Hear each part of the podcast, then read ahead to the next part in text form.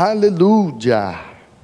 Louvem a Deus no seu santuário.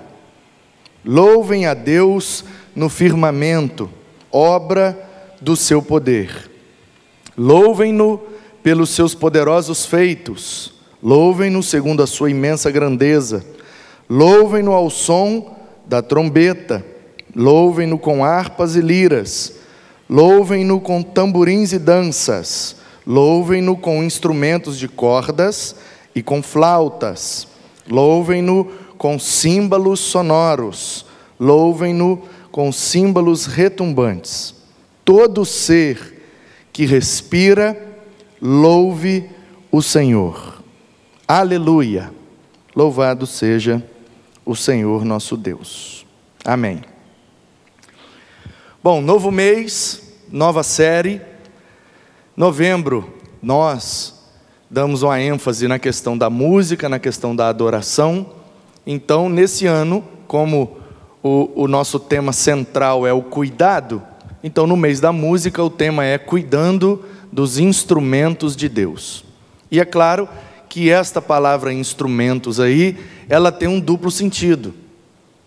A gente quer falar da importância de cuidar dos instrumentos musicais, temos que cuidar do, do, teclado, cuidar da guitarra, cuidar da bateria, cuidar dos microfones, cuidar de tudo que a gente usa em termos musicais para louvar o Senhor, porque se não estiverem bem cuidados, na hora da execução não vai ficar boa. Então o instrumento ele precisa estar bem cuidado, ele precisa estar afinado para que não fique desafinado, porque a definição mais curta de música é a junção de sons que seja agradável ao ouvido. E todo som é uma frequência, é uma frequência sonora.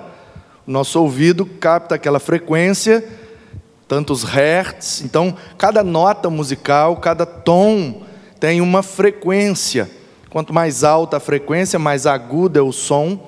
Então, essas frequências se juntam e formam as vibrações que vibram ali os nossos instrumentos auditivos, martelo, tímpano e tal, e, e o nosso, com a vibração lá dentro do nosso ouvido, então o nosso cérebro entende aquilo como um som, ou às vezes como um barulho. Então, diz o dicionário que quando a junção dos sons é agradável ao ouvido, isso é música. E quando a junção dos sons é desagradável ao ouvido, isso é barulho. Então, essa é a diferença de música e de barulho. Independente do volume, a música é agradável ao ouvido. E aí entra a questão dos estilos musicais. Tem gente que se agrada mais de um determinado estilo, tem gente que se agrada mais de outro determinado estilo. Tem gente que se agrada mais quando o volume é mais alto, tem gente que se agrada mais quando o volume é mais baixo. Aí isso aí tem a ver com nossas singularidades, nossas peculiaridades. Cada um tem o seu jeito, a sua personalidade e se agrada mais de algumas coisas do que de outras assim como roupas, assim como é, comida. Tem gente que ama giló, tem gente que odeia giló. Tem gente que ama funk, tem gente que odeia funk. Tem gente que ama música clássica, tem gente que odeia música clássica. Isso é normal, é próprio do ser humano. A gente se agrada de algumas coisas e não se agrada de outras. Normal. Então, é nessa perspectiva que nós vamos caminhar durante todo o mês. Vamos refletir sobre como nós podemos cuidar dos instrumentos de Deus. Cuidar dos instrumentos literais, porque se os músicos não cuidarem bem dos instrumentos, daqui a pouco não teremos instrumentos para louvar a Deus com música, mas também nós devemos cuidar de nós. Assim como o, o, Juninho cuida da guitarra, assim como o Igor cuida do teclado, assim como o Márcio cuida da bateria, como o Abner cuida do baixo. Também precisamos cuidar de nós, cuidar do nosso coração, cuidar do nosso espírito. cuidar da nossa alma, cuidar da nossa vida, cuidar da nossa saúde, porque se não estivermos bem cuidados, o louvor que nós queremos prestar ao Senhor não será bem executado. E aí, logo na introdução, a gente já aprende uma coisa muito, muito interessante, que é, como eu disse, a diferença de música para barulho. Se não for, se as frequências sonoras não se unirem de maneira harmoniosa, fica desagradável. Mesmo quem não entende muito de música, reconhece quando os instrumentos estão desafinados, quando a pessoa que está cantando está desafinada, mesmo quem não entende, reconhece que alguma coisa não está legal, não está muito agradável. Independente do estilo musical que está sendo executado, e tem gente que é propensa a gostar mais de um estilo e menos de outros, mas o que eu estou dizendo é que, apesar da gente não gostar de um determinado estilo, quando aquela música é executada com perfeição, a gente reconhece: olha, eu não gosto desse estilo musical, mas foi executado de maneira perfeita, não desafinou. Então, assim como a guitarra tem que estar afinada, porque senão o barulho fica esquisito, nossa vida também precisa estar afinada, para que a nossa adoração e o nosso louvor não fique esquisito, para que nós, como instrumentos de Deus, as nossas ações soem aos ouvidos de Deus como música e não como barulho. Percebe? Quando eu estou afinado, e aí o instrumento é afinado pela frequência. A nota Dó, ela tem uma determinada frequência. Então, quando o, o instrumentista, se ele vai afinar de ouvido, ele precisa de algum instrumento de afinação precisa, como por exemplo o teclado, o teclado é eletrônico. Então o teclado não desafina. Quando bate ali na tecla Dó, vai dar Dó, não, desligou, ligou, desligou, ligou, caiu no chão, pegou, pegou, sujou, limpou, bate na tecla, é Dó, a vida inteira é Dó. Já os instrumentos de cordas, não, como são cordas, elas podem estar mais esticadas, produz um som mais agudo, e podem estar menos esticadas, produz um som mais grave. Então, por isso que piano, violão, guitarra, baixo desafinam, por causa da extensão da corda e do esticamento e da grossura dela. As cordas mais grossas produzem um som mais grave, as cordas mais finas produzem um som mais agudo. Então, quando vai afinar um instrumento de corda, a, a referência da afinação é a frequência correta. Então, pega lá o afinador e bate lá a frequência. Pim, e aí vai lá. Pim, pim, pim, até que ao ouvido pareça o mesmo som, fazendo a mesma frequência. Pode usar um afinador eletrônico. Tem um aparelhinho que os meninos colocam ali no instrumento, porque toda toda frequência promove uma vibração. Então, ao conectar ou deixar próximo, hoje em dia tem até aplicativo, você baixa um aplicativo de um afinador no celular, liga lá o, o afinador e bate ali a corda perto para que o celular possa captar a vibração, consequentemente o som, e aí bate lá a corda, tem, tem, tem, e aí ele vai reconhecendo, ó, aperta mais, afrouxa mais, vai, vai, vai, até que pim, bate na frequência certa. E aí ele acusa, agora está afinado. Porque agora ressoou com aquela frequência que é a frequência correta daquela determinada nota musical. Portanto, quando vamos afinar um instrumento, ele não é afinado pela nossa vontade. Ah, eu quero que o dó seja assim agora, ó, bem, bem, bem, bem. Não, mas a frequência correta do dó é essa. Não, mas cada meu instrumento, minhas regras. Eu quero o meu dó desse jeito. Aí, quando se une aos outros instrumentos para tocarem juntos, vai ficar estranho. Por quê? Porque um afinou de acordo com o seu gosto, o outro afinou de acordo com o gosto do outro. É exatamente assim que acontece na igreja. Por que, que às vezes nós, como igrejas, andamos desafinados? porque cada um quer ressoar de acordo com o seu desejo. Mas nós temos uma referência correta de ressonância. Quando eu vou afinar a minha vida, eu tenho a referência correta. Eu não posso afinar a minha vida de acordo com o que eu quero, de acordo com o que eu gosto. Não, eu gosto do dom assim, mas bem. Não, mas o dó é tum. Eu quero, mas eu gosto do tem. Não, mas não é o que você gosta, é o que já ficou definido como padrão. Existe um padrão. Portanto, em qualquer lugar do mundo, o dó é dó. Você afinou a guitarra aqui, no Brasil, em dó, e foi lá para o Japão tudo bem que na viagem é provável que desafine, mas vamos pensar que não. Afinou a guitarra aqui em Dó. Ah, esse aqui é o Dó do Brasil. Não, esse é o Dó universal. Quando eu chegar lá no Japão e for tocar junto com outro cara, quando ele pegar o contrabaixo dele e eu der o Dó na minha guitarra e ele der o Dó no baixo dele, pum, vai casar direitinho as notas. Por quê? Porque não importa se eu estou no Brasil ou no Japão, Dó é Dó em qualquer lugar. Porque existe um padrão pré-definido. Então, para a vida cristã é da mesma maneira. Existe um padrão pré-definido. Se eu alinhar a minha vida de acordo com a vontade e a palavra de Deus aqui no Brasil, se eu for congregar numa igreja lá no Japão, eu vou chegar lá e vou ser reconhecido como irmão, porque minha vida está afinada no padrão de Deus.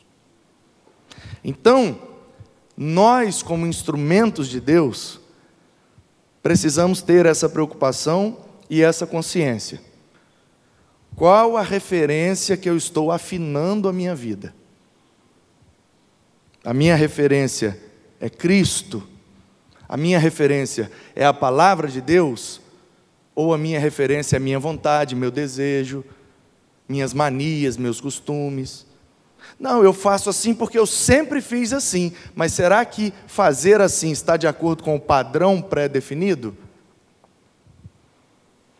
Há um menininho lá do interior, não tinha dinheiro, o pai dele pegou lá uma tábua, cortou uma tábua meio redonda e, e pegou uma ripa e pregou uma ripa naquela tábua meio redonda, botou uns pregos aqui, uns pregos lá, pegou umas cordas de nylon esticou umas cordas de nylon naquele prego e deu na mão do menino para ele brincar. E ele bate nas cordinhas de nylon lá, e ele fica brincando com aquilo a vida inteira. Só que o menino era talentoso, o menino era esperto, e ele percebeu que uma cordinha dava um som, bem, a outra cordinha dava outro som, pum, a outra cordinha dava outro som, bem, e ele percebeu que se juntando as cordinhas e batendo de um jeito ritmado, ele fazia música ali com aquelas cordinhas de nylon num pedaço de tábua.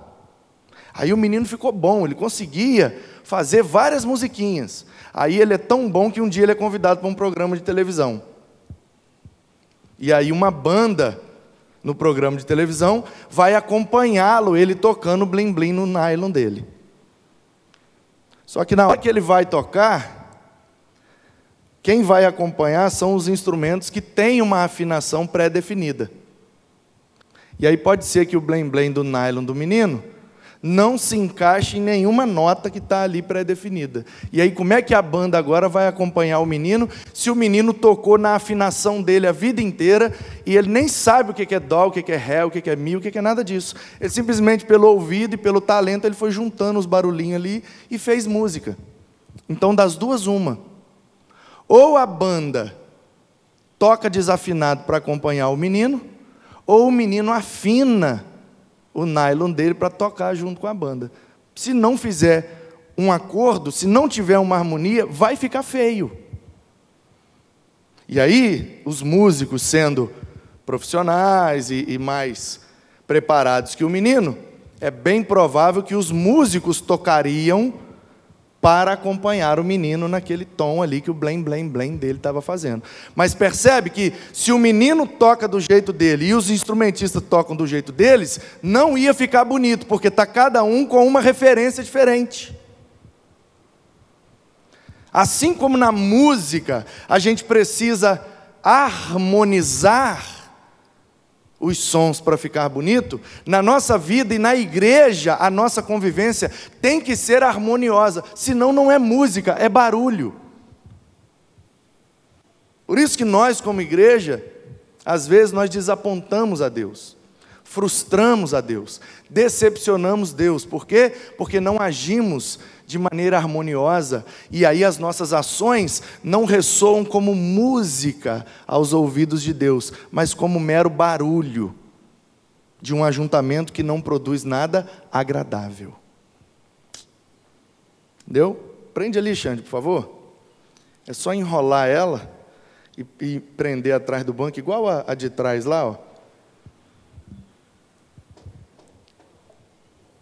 Então vamos para o Salmo, ver quais as lições que nós aprendemos aqui. Primeiro, devemos louvar ao Senhor como instrumentos. A primeira expressão do salmo é aleluia. Halel, louvor. Iá, eu sou. Então é louve ao eu sou. Louve a Deus. A expressão aleluia, portanto, significa louve o eu sou. Louve a Deus, louve o Senhor. Então, louve a Deus no seu santuário. Claro que aqui a expressão santuário referia-se ao templo físico. O templo que Salomão construiu e que depois Nabucodonosor destruiu e Zorobabel reconstruiu. E nos dias de Jesus, Herodes deu uma reforma e colocou pedras por isso que Jesus aponta e diz: não vai sobrar pedra sobre pedra. Porque nos tempos de Salomão não era tudo pedra, tinha muita madeira. No tempo de Zorobabel era praticamente tudo madeira, porque foi as doações que ele recebeu dos persas para reconstruir. E aí, você sabe, o negócio de madeira fica até bonito, mas não tem uma durabilidade quanto algo de, de pedra. Então, o Herodes, político, para ganhar uma moral com o povo de Jerusalém, ele dá uma reforma no templo e coloca pedras, porque o Império Romano já tinha aprendido com os gregos de que construir as coisas de pedra dava uma durabilidade maior. E aí eles usam então mármore, granito, aquelas colunas enormes de mármore, de granito. Isso começou com os gregos, continuou com os romanos e para dar uma moral lá em Jerusalém, o Herodes, claro que não botou granito nem mármore de primeira qualidade, ele pegou as pedras mais baratas, possivelmente, mas pelo menos para dar uma reforma no templo, reformou. Esse templo de pedra reformado pelo Herodes durou até o ano 70 depois de Cristo. No ano 70 depois de Cristo, a história, a Bíblia não, mas a história conta, a Bíblia profetiza esse momento, mas não relata, não narra esse momento. E a história conta que o general chamado Tito, do Império Romano, por conta de uma revolução, uma revolta, uma, um grupo de rebeldes, ele então invade Jerusalém para conter aquela rebeldia e no decorrer da batalha, muita gente morreu e o templo foi destruído. Depois dessa destruição de 70 depois de Cristo, nunca mais o templo em Jerusalém foi reconstruído. Não foi. Até hoje. Não tem mais lá o templo nem ruínas, nem nada, não tem mais nada. Então, nós, na perspectiva e pela compreensão do Novo Testamento, nós entendemos, como a Bíblia diz no Novo Testamento, que o Espírito foi derramado e que agora ele habita em nós, portanto, nós somos santuário de Deus. Como disse Paulo aos Coríntios, na segunda carta, capítulo 6, versículo 16. Que comunhão há entre o templo de Deus e os ídolos? Porque vós sois santuário do Deus vivo. Então, Louvem a Deus. A proposta do salmista é: louvem a Deus no seu santuário, não é com o seu santuário. Quando ele passa a falar dos instrumentos a partir do verso 3, aí é com. Louve com harpas, louve com liras, louve com danças. Mas a primeira proposta, no primeiro versículo, não é louvar com, é louvar no. E no é o advérbio de lugar. Ou seja, no tempo do salmista, o lugar da adoração era o templo. Mas no nosso tempo, o lugar da adoração é em nós. Nós somos o lugar da adoração. Portanto, louvar a Deus no seu santuário é louvar a Deus em mim mesmo. O meu coração, a minha alma, o meu ser, a minha vida será um instrumento e será o lugar de louvar a Deus. Amém? Louvem-no pelos. Olha só, o que é isso aqui, Jares? Esse é advérbios?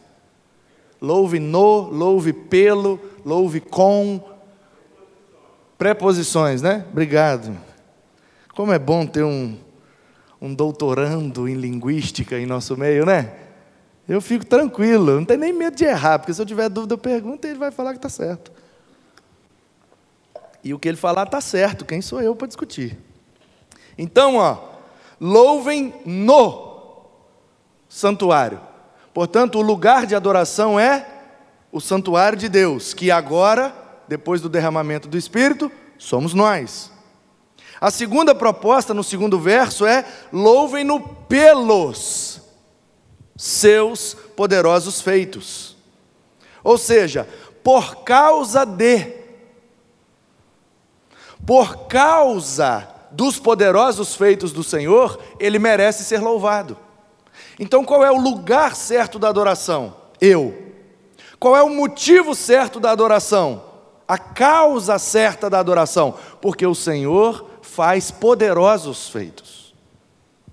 Ele é poderoso. Olha o tamanho desse universo. Olha a grandeza desse planeta. Olha a complexidade da natureza e a beleza de tudo isso.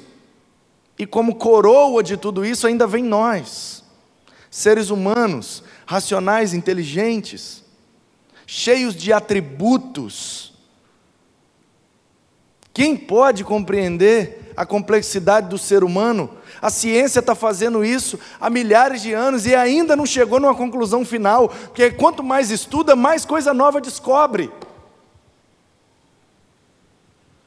Portanto, um Deus que cria tudo isso, que faz tudo isso e que ainda se revela e se relaciona com tudo isso, é um Deus que merece ser louvado. Merece. Merece onde? Em mim. Merece por quê? Pelos seus feitos poderosos. E merece com o quê? Com tudo que tiver à nossa mão. Tudo que tiver à nossa disposição precisa ser usado para o louvor do Senhor. E aí, no tempo do salmista, o que é que estava disponível para ele? Trombeta, harpa, lira, tamborim, danças, instrumentos de cordas, flautas, símbolos sonoros e retumbantes. Esses instrumentos eram os que estavam disponíveis no tempo do salmista. Nós estamos num outro tempo. Então a pergunta é: o que é que está disponível para a gente louvar a Deus hoje? Tem tanta coisa disponível. Começando pelos instrumentos musicais, tem instrumentos que não existiam lá naquele tempo. Teclado, por exemplo, um instrumento eletrônico pré-programado que nunca desafina precisa de energia elétrica. Tem componentes eletrônicos, mas uma vez ligado e funcionando, o som é perfeito. Claro que quem está executando precisa saber juntar os sons para ficar agradável, mas nunca desafina. Se teclar ali no Dó, é dó o resto da vida. Se teclar no ré, ré o resto da vida. Olha a tecnologia a serviço do louvor e da adoração. Facilitou. Porque no tempo que só tinha piano, só tinha instrumento, vamos chamar assim, de analógicos e não instrumentos digitais, se uma corda daquela ficar mais bamba ou mais rígida, desafina a nota. Então, tudo que está à nossa disposição.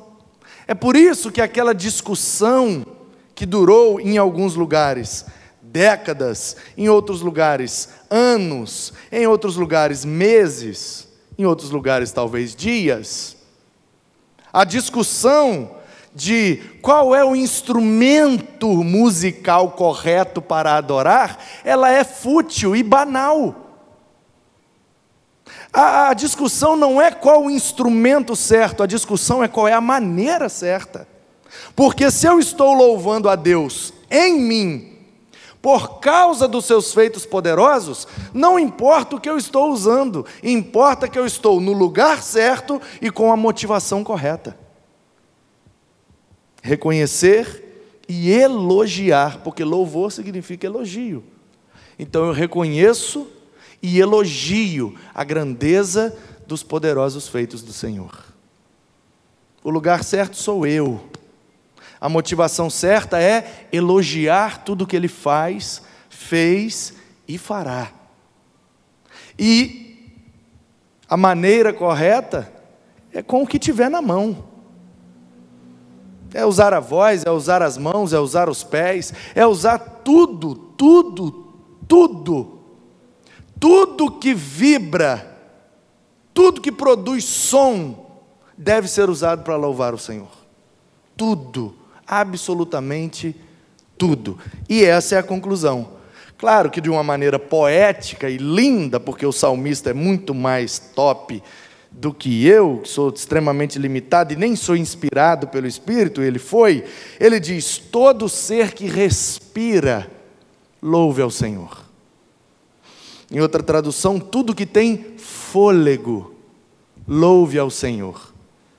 Na minha compreensão, o que ele está dizendo é: tudo que estiver à nossa volta e à nossa disposição deve ser usado para o louvor do Senhor. Tudo, absolutamente tudo. A nossa vida é o lugar certo, portanto, nós somos agora o templo, nós somos o santuário, nós somos os instrumentos porque o Senhor é adorado mais através dos nossos gestos do que das nossas canções. Então, devemos cuidar dos instrumentos de Deus. Cuide da sua vida, cuide do seu coração, cuide da sua alma, cuide de você, para que você possa, afinado com a vontade de Deus, render a Ele o louvor que ele merece através de você. Que assim seja, para a glória dele, em nome de Jesus. Amém.